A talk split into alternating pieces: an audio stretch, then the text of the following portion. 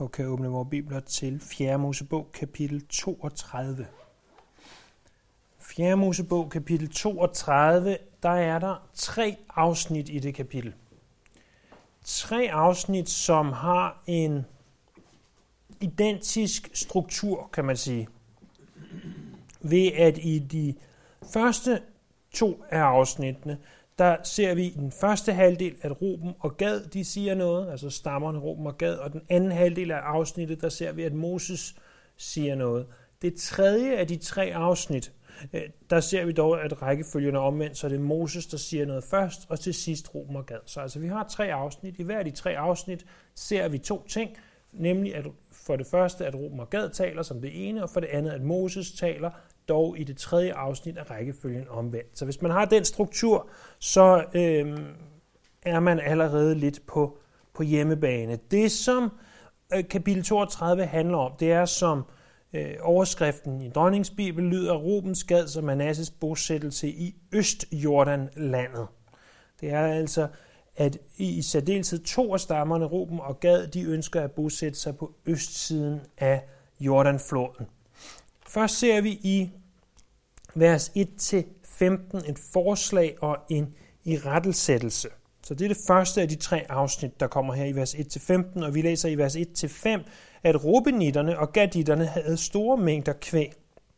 Og da de så, at Jasers og Gileads land var velegnet til kvægavl, gik de til Moses og præsten Eliezer og menighedernes overhoveder og sagde, Atarot, Dibon, Jaser, Nimra, Heshbron, El Ale, Sebam, Nebo og Beon, det land, som Herren har slået foran Israels menighed, er velegnet til kvæg, og dine tjenere avler kvæg. Hvis vi har fundet noget for dine øjne, sagde de, så lad dine tjenere få dette land til ejendom. Du må ikke føres med over Jordan. Så vi møder altså to af stammerne. Vi husker, at Israels folk er inddelt i 12 stammer. To af dem er altså Rubens stamme, Rubenitterne, og den anden er Gad stamme, Gaditterne. Øh, de er sammen med de resterende 10 andre stammer placeret lige nu øst for Jordan. De venter på at kunne få lov til at gå ind i det forjættede land. Øh, I det område er der altså de her øh, delområder, der hedder Jasers og Gileads land. Det er altså to områder, der ligger øst for Jordanfloden på den østlige bred af Jordanfloden. Og, og det er et område, der er cirka 700 meter over havet. Der er godt med græs, det er velegnet til kvægeavl. Det er et område, der er cirka 250 km langt og 50-130 km bredt. Og det, som de her to stammer de gør, det er, at de går til Moses, til landets ældste, til Elisa, som nu er ypperste præst, og siger, øh, vi har de her ni byer, og de nævner Atamar, Dibon, Yasser, Nimra osv. De her ni byer, og det her område, det kunne vi rigtig godt tænke os, for det passer rigtig godt til det, vi gerne vil. Vi vil gerne dyrke kvægeavl, og vi vil gerne være her. Det vil passe os virkelig godt. Vi ønsker faktisk slet ikke at gå over Jordanfloden. Vi ønsker bare at blive her. Vi har ikke behov for at gå ind på den anden side af Jordan. Og så den anden halvdel af afsnittet. Afsnittet, det første afsnit er vers 1-15, og, og som sagt, så kommer de i to øh, halvdele hvert afsnit. Den første var altså, at de beder om at få lov til at blive på østsiden af Jordan. Den anden halvdel, der i rette sætter Moses dem. Prøv at se vers 6-15. Moses sagde til gaditterne og rubenitterne, skal jeres brødre gå i krig, mens I bliver her? Hvorfor vil I fratage israelitterne mod til at gå over i floden til det land, Herren har givet dem?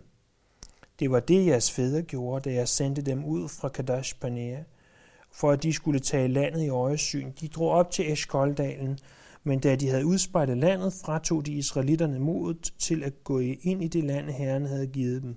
Da flammede Herrens vrede op og svor, de mænd for 20 år op efter, som drog op fra Ægypten, skal ikke få det land at se, som jeg lovede Abraham, Isak og Jakob, for de har ikke været fuldt og helt med mig. Kun Kinesidan, Caleb, Jefunes søn og Josva, Nuns søn, for det at se, for de har været fuldt og helt med Herren, og Herrens vrede flammede op mod Israel, og han lod dem flakke rundt i ørkenen 40 år, indtil hele det slægtled, der havde gjort, hvad der var ondt i Herrens øjne, var omkommet.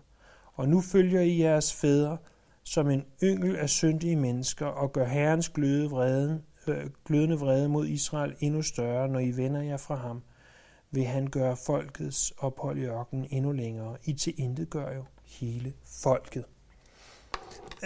Med det samme gør Moses dem det klart, at det her, det synes han ikke er nogen brilliant idé. Det kan godt være, at I har set noget. Det kan godt være, at I synes noget. Men prøv nu at huske bare 40 år tilbage. Prøv at huske på jeres fædre. Prøv at huske på, hvad de gjorde, siger han. Og han minder dem om på det tidspunkt, da de var kamperet ved Kadesh Barnea, og de her 12 spiders, 12 spioner bliver sendt ind i landet, og, og vi husker, hvordan de kommer ind, og, og de ser landet, og de ser, der, at de har kæmpe drueklaser, men de ser også, at der er kæmper. Og de kommer tilbage, og, og de 10 af dem siger, vi kan ikke. Der er kæmper i landet. Og, og hvor at, at Josva og Caleb, de siger, der er kæmper i landet, men Gud er større. Og, og de 10 opnår desværre det at fratage resten af Israels folk modet, og derfor flammer Guds vrede op, sender dem på en rundtur i ørkenen, der tager op imod næsten 40 år, hvor at hele den generation, de dør. Og de går simpelthen bare og venter på at dø i ørkenen, indtil alle, der på det tidspunkt var myndige, de er døde. Det er nu sket, og det er nu tid til, at de rent faktisk kan få lov til at gå ind i landet. Og så kommer øh, Rubens stamme og Gad stamme og siger, ja, vi ved ikke, om vi vil. Vi vil hellere blive her på østsiden. Det, som Moses så siger, prøv at bemærke der i vers 14, og nu følger I jeres fædre som en yngel af syndige mennesker, og gør Herrens glødende vrede mod Israel endnu større. Så det, I gør, er værre end det, jeres fædre gjorde. Hvorfor er det værre? Jamen, det er værre, fordi de burde have lært af deres fædres fejl.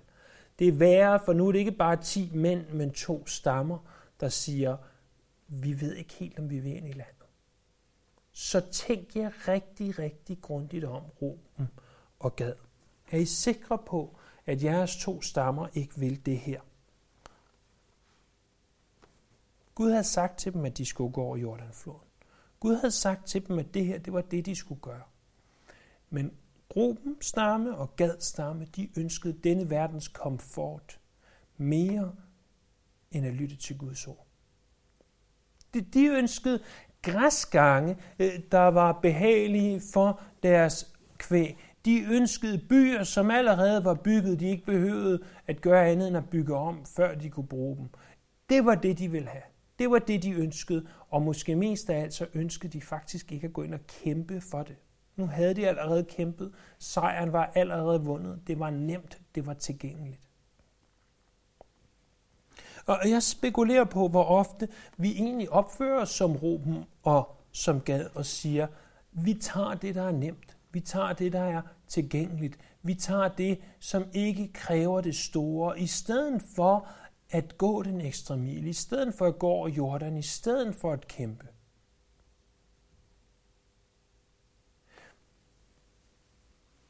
Hvis vi som kristne siger, at vi ønsker at stå fast på Guds ord, hvis vi som kristne siger, at vi ønsker at tage Guds ord bogstaveligt, hvis vi som kristne siger, at Bibelen er vores sidste og vores eneste autoritet, så vil vi være nødt til at kæmpe.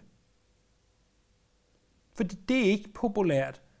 For det første slet ikke i verden, men desværre heller ikke i meget af den etablerede kirke. Det vil være let at give op, det vil være let at gå på kompromis, det vil være let at gå hen og være såkaldt søgervenlig. Men vil vi gå på kompromis for at tage den lette løsning, som ikke er den Gud ønsker? Det, det er altid et spørgsmål, vi må stille os selv. Både kirkemæssigt, men også personligt. For Jesus gjorde det ganske klart i Johannes kapitel 8, vers 31, hvor han siger øh, sådan her. Han siger øh, til nogle jøder, som er kommet til tro på ham, hvis I bliver i mit ord, er I i sandhed mine disciple. Hvis I bliver i mit ord, hvis I holder fast i det, jeg har sagt, hvis I holder fast i, at jeg har sagt, at I skal gå over Jordan, I skal gå ind og kæmpe, så er I mine disciple. Det er kun i det, vi holder fast i hans ord. Det er det, der beviser, at vi i sandhed er hans disciple. Hvis vi giver slip på hans ord, så beviser det, at vi aldrig har været hans disciple, med andre ord. Så det er det første afsnit. Det er, at vi har de her to stammer, der går til lederne og siger, vi vil gerne blive her. Det ser komfortabelt ud. Vi tager den lette udvej. Det kan godt være, står der ikke, men det kan godt være implicit, at Gud har sagt, I skal gå over Jordanfloden. Vi synes, det er rare her. Kan vi ikke bare blive her? Første afsnit. Andet afsnit kommer så, vers 16 til 27. Og igen husker vi, hvert afsnit, hovedafsnit, falder i to dele, to underafsnit. Det første her hører vi nu, hvad Ruben og Gads forslag er i vers 16 til 19. Men de trådte hen til ham og sagde, vi vil bygge forfolde her til vores kvæg og byer til vores familie. Vi vil selv, vi selv vil ruste os og gå i spidsen for israelitterne i række og gelede, indtil vi får dem ført derhen, hvor de skal bo. Men vores familie skal blive her i de befæstede byer af frygt for indbyggerne i landet. Vi vender ikke tilbage til vores huse, før israelitterne har taget hver sin afløjet besiddelse. Vi skal ikke have jord på øh, jord sammen med dem på den anden side af Jordan og længere væk, for vi har fået vores arvelod på denne side af Jordan mod øst. Så det, som Moses har sagt, må have gjort en eller anden form for indtryk. For de siger, okay, det kan vi godt se. Vi er nødt til at gå med over og kæmpe. Vi er nødt til at fuldføre det her. Vi vil godt først bygge forfolde, vi vil godt først sikre vores familie i de her byer, så kan vores koner og vores børn blive tilbage, men vi går, vi kommer ikke hjem, før vi har vundet kampen. Og det, de lover at gøre, det holder de rent faktisk. Vi ser i Josva kapitel 4, at de rent faktisk går foran i kampen, og, og man må sige, at de har lovet noget, og de gør det, og det er jo trods alt prisværdigt.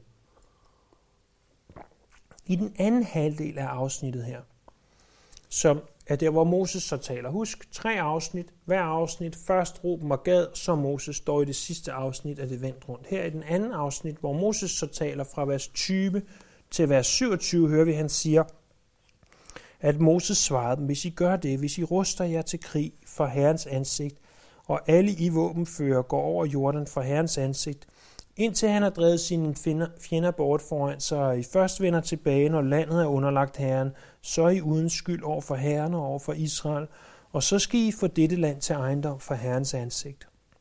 Men hvis I ikke gør det, har I syndet mod Herren, og så skal I få at mærke, hvordan jeres synd rammer jer. Byg nu byer til jeres familie, og folde til jeres for og geder, og gør så, hvad I har lovet. Gaditterne og rubenitterne svarede Moses, dine tjener vil gøre, som du befaler, herre. Vores kvinder og børn, vores hjorte og alt vores kvæg skal blive her i Gileads byer, men vi vil alle med våben i hånd gå over Jordan til kamp for Herrens ansigt, sådan som du har sagt, Herre. Så øh, Moses han accepterer ganske simpelt forslaget og siger, hvis I gør det her, så er det okay. Det er altså en betinget godkendelse. Men han siger også, at den er betinget, fordi den skal ske foran Herrens ansigt. Det udtryk bruges øh, omtrent 189 gange i Bibelen. Det bruges hyppigst i 3. Mosebog 58 gange, men også i 4. Mosebog 37 gange. Her i 4. Mosebog 32 bruges det 6 gange. Er du klar over, at det, som sker foran Herrens ansigt, det kan ikke skjules? At han er en Gud, der ser alt. Han er en Gud, der ved alt. Han er en Gud, som øh, har styr på alt. I Hebræerbrevet kapitel 4, vers 13, at ingen skabning kan være usynlig for ham. Alt ligger blottet og åben for hans øjne, og ham står vi til regnskab for. Det er altså værd at huske på, når vi overvejer at synde. Det er altså værd at huske på, når vi overvejer at gå på kompromis at alt står vi til regnskab for, at intet er gemt foran hans blik. Vi kan ikke være usynlige for ham. Alt ligger blottet og åbent for hans øjne. Det er også værd at huske på, når vi har det svært og når vi føler os alene. Fordi vi kan altid vide, at vi har en far i himlen, som ser os. Og hvis vi tilhører ham, og vi i sandhed er hans børn, så ved vi, at han ser os og er der for os og tager sig af os. Men de to sandheder løber altså parallelt. At han ser os betyder både, at han ser vores synd, men også at han ser vores frygt og vores behov. Specielt vers 23 bør vi opmærksom på, være opmærksom på. Øh, den engelske oversættelse af det her øh, skriver man, Your sin will surely find you out. Og det er blevet sådan næsten et, et ordsprog på engelsk. At når du synder, så skal du være sikker på, at, at den synd vil komme og finde dig, kunne vi måske oversætte det som. Det er som det her taler om. Prøv at se igen, hvad der står. Men hvis I ikke gør det, så har I syndet mod Herren, og så skal I få at mærke, hvordan jeres synd rammer jer. Altså, synden vil finde jer. I, I kan ikke undslippe det her. Men, men det, som, som Gud han siger her igennem Moses, det er, at hvis I undlader at gøre noget, så er det synd. Og det er vigtigt at forstå, at der findes to former for synder. Der findes den form for synd, som vi oftest tænker på. Det er der, hvor vi stjæler, det er der, hvor vi lyver, det er der, hvor vi begærer, det er der, hvor vi begår ægteskabsbrud, det er der, hvor vi begår afgudstyrkelse. Det er en form for synd. Det er der, hvor vi gør noget. Vi gør noget, der er forkert, vi gør noget, der bryder Guds bud. Men der findes en anden form for synd. Det er der, hvor vi undlader at gøre det, som er rigtigt. Det er der, hvor vi undlader at hjælpe dem, som har behov for det. Det er der, hvor vi undlader at udtale Jesu navn, når det behøves. Det er der, hvor vi undlader at gå i krig på vestsiden af Jordan, når vi har lovet, at vi vil gøre det. Det er også synd. Begge former for synd er synd. Begge former for synd er forkert i Guds øjne. Må du og jeg være opmærksomme på, hvornår er vi synder ved at undlade at gøre det rette. Det er det, som Moses kalder israelitterne til her. Så kommer det tredje og sidste afsnit i kapitlet, og det afsnit indeholder information og udførsel. Husker vi sagde, at der er tre afsnit. I de første to afsnit hører vi først stammerne tale og sige noget, og dernæst handler vi Moses, hører vi Moses svare på det. I det tredje afsnit, der hører vi først Moses. Prøv at se i vers 28 til 32. Så gav Moses præsten Eliezer og Josva, Nuns søn og overhovederne for israelitterne, fædrene, israelitternes fædrehuse befaling om gaditterne og rubanitterne og sagde til dem, hvis de med våben i hånd går Jordan sammen med jer til kamp for Herrens ansigt, og landet bliver underlagt jer, så skal I give dem Gileads land til ejendom. Men hvis de ikke går sammen med jer med våben i hånd, skal de være bofaste blandt jer i Kanaan. Gaditterne og Rubenitterne svarede, det Herren har talt til os, dine tjener vil vi gøre, med våben i hånd går vi fra Herrens ansigt over til Kanaan, men vores faste avler er og bliver her på denne side af Jordan. Så det virker lidt som om, at det, der har foregået i vers 16-27, det har foregået i fortrolighed med Moses, og nu har Moses altså behov for at informere præsten, Eliezer og Josva, Nuns søn og de andre overhoveder i folket, om at Gad og Ruben, de altså får lov til at bosætte sig på østsiden af Jordan, men de skal gå over øh, Jordanfloden i kamp for Herren. Og så kommer så det sidste delafsnit her i det tredje hovedafsnit, hvor at Ruben og Gad og Manasse, der sker noget med dem.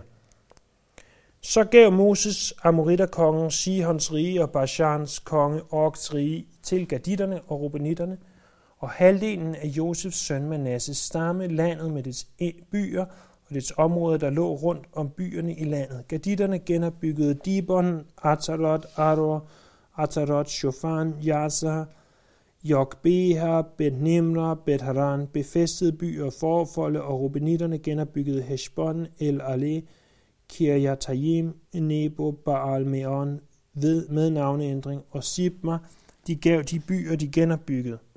De navngav de byer, de genopbyggede. Manasses søn, Makirs sønner, drog til Gilead og indtog det, og de fordrev amoritterne, som boede der. Moses gav Gilead til Manasses søn Makir, og han bosatte sig der. Manasses søn Jair drog hen og indtog teltbyerne, og, de kald, og kaldte dem Jairs teltbyer.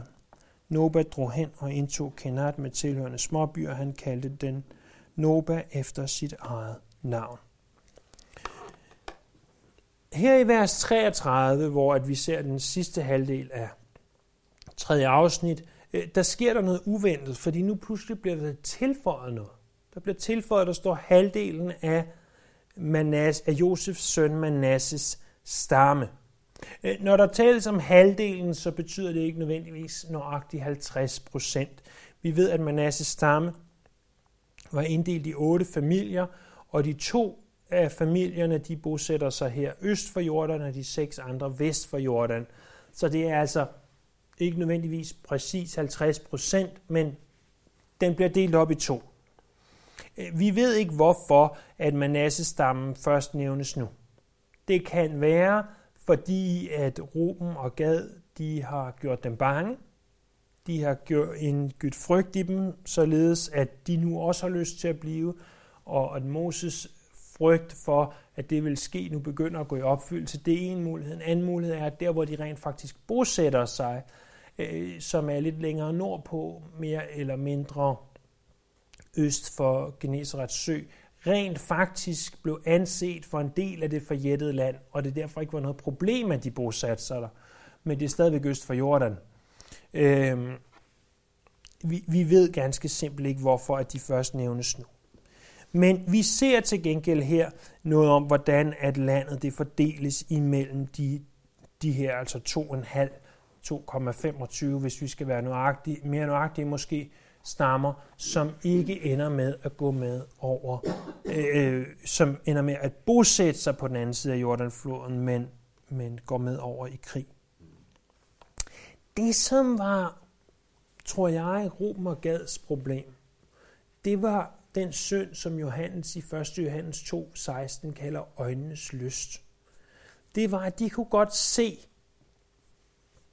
at her der er noget, der er godt. Der er 700 meter over havet, der er græs til vores får, der er allerede byer, der kan udbygges. Øh, vores øjne ser noget. Lag mærke til, det er i det allerførste vers i kapitlet, da de så, at Jassers og Gileads land var velegnet til kvægeavl.